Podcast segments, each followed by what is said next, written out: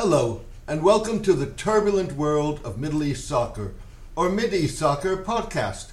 I'm your host, James Dorsey. Iran potentially could emerge as an unintended winner in the escalating crisis over Ukraine. That is, if Russian troops cross the Ukrainian border and talks in Vienna to revive the 2015 Iranian nuclear agreement fail. An imposition of tough US and European sanctions in response to any Russian incursion in Ukraine could likely make Russia more inclined to ignore the fallout of violating US sanctions in its dealings with Iran.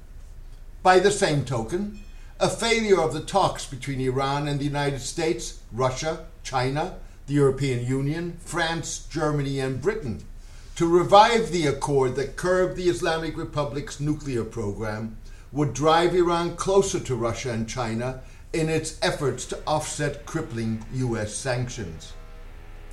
US and European officials have warned that time is running out on the possibility of reviving the agreement, from which the United States, under then President Donald Trump, withdrew in 2018. The officials said Iran was weeks away from acquiring the know how and capability to produce enough nuclear fuel for a bomb quickly. That, officials suggested, would mean that a new agreement would have to be negotiated, something Iran has rejected. No doubt, that was in the back of the minds of Russian and Iranian leaders when they met last week during a visit to Moscow by Iran's President Ibrahim Raisi. It was the first meeting between the leaders of Russia and Iran in five years. To be sure, the road to increased Russian trade, energy cooperation, and military sales would open with harsh, newly imposed US sanctions against Russia, even if restrictions on Iran would remain in place. That does not mean that the road would be obstacle free. Mr. Putin would still have to balance relations with Iran, with Russia's ties to Saudi Arabia and the United Arab Emirates. If anything, Russia's balancing act, like that of China, has become more complicated without the Ukraine and Vienna variables, as Iranian backed Houthis expand the seven year long Yemen war with drones and missile strikes against targets in the UAE. The Houthis struck as the Russian, Chinese, and Iranian navies started their third joint exercises since 2019 in the northern Indian Ocean. The two events were not related. The purpose of this drill is to strengthen security and its foundations in the region, and to expand multilateral cooperation between the three countries, to jointly support world peace, maritime security, and create a maritime community with a common future. Iranian Rear Admiral, Admiral Mustafa Tajoldini told State TV. U.S. dithering over its commitments to security in the Gulf has persuaded Gulf states like Saudi Arabia and the UAE to hedge their bets and diversify the nature of their relations with major external powers. However, a Russia and potentially a China that no longer are worried about the fallout of violating US sanctions against Iran could put Riyadh and Abu Dhabi on notice that the two US rivals may not be more reliable or committed to ensuring security in the Gulf. So far, neither Russia nor China have indicated any interest in stepping into US shoes.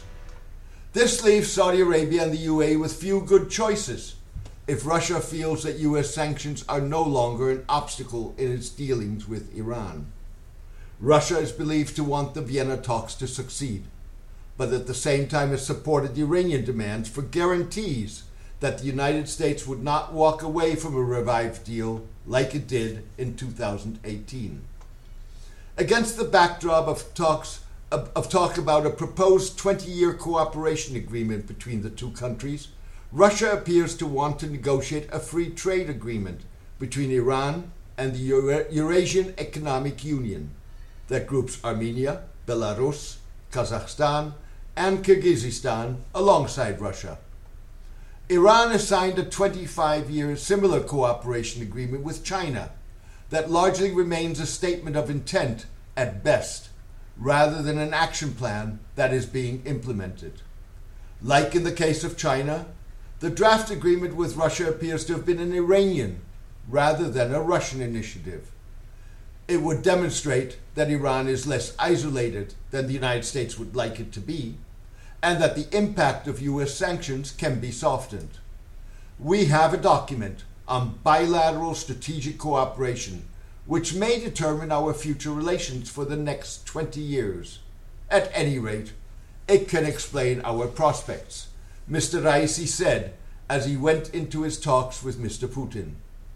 For now, Mr. Raisi's discussions in Moscow appear to have produced more lofty prospects than concrete deals. Media speculation that Russia would be willing to sell Iran up to $10 billion in arms including Su 35 fighter jets and S 400 anti missile defense systems, appear to have remained just that speculation. Saudi Arabia and the UAE would view the sale to Iran of such weapons as particularly troublesome. By the same token, Iranian officials, including Finance Minister Ehsan Khandouzi and Oil Minister Javad Owji spoke of agreements signed during the Moscow visit that would revive a $5 billion Russian credit line that has been in the pipeline for years and produce unspecified energy projects. It's unclear if these are new projects or ones that have been previously discussed and even agreed to, such as the one Lukoil stopped working on in 2018 after the US pulled out. Lukoil was concerned about being targeted by US sanctions said international affairs scholar Mark Katz. Theoretically, the dynamics of the Ukraine crisis and the prospects of failed Vienna talks could mean that a long term Russian Iranian cooperation agreement could get legs quicker than its Chinese Iranian counterpart. Negotiating with a Russia heavily sanctioned by the United States and Europe in an escalated crisis in Ukraine could level the playing field as both parties, rather than just Iran, would be hampered by Western punitive measures. Tehran based Iranian scholar and political analyst Sadegh Zibakalam suggested that it was time for the regime to retire the 43 year old Iranian revolution, revolution slogan of neither East nor West.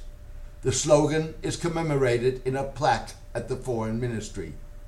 Asserting that Iran has long not adhered to the motto, Mr. Zibakalam suggested that the plaque be removed and stored in the basement of a hardline Tehran newspaper. It has not been used for a long time and should be taken down, he tweeted. Thank you for joining me today. I hope you enjoyed the podcast. A written version of this podcast is on my blog, The Turbulent World of Middle East Soccer, at mideastsoccer.blogspot.com. Please join me for my next podcast in the coming days. All the best and take care.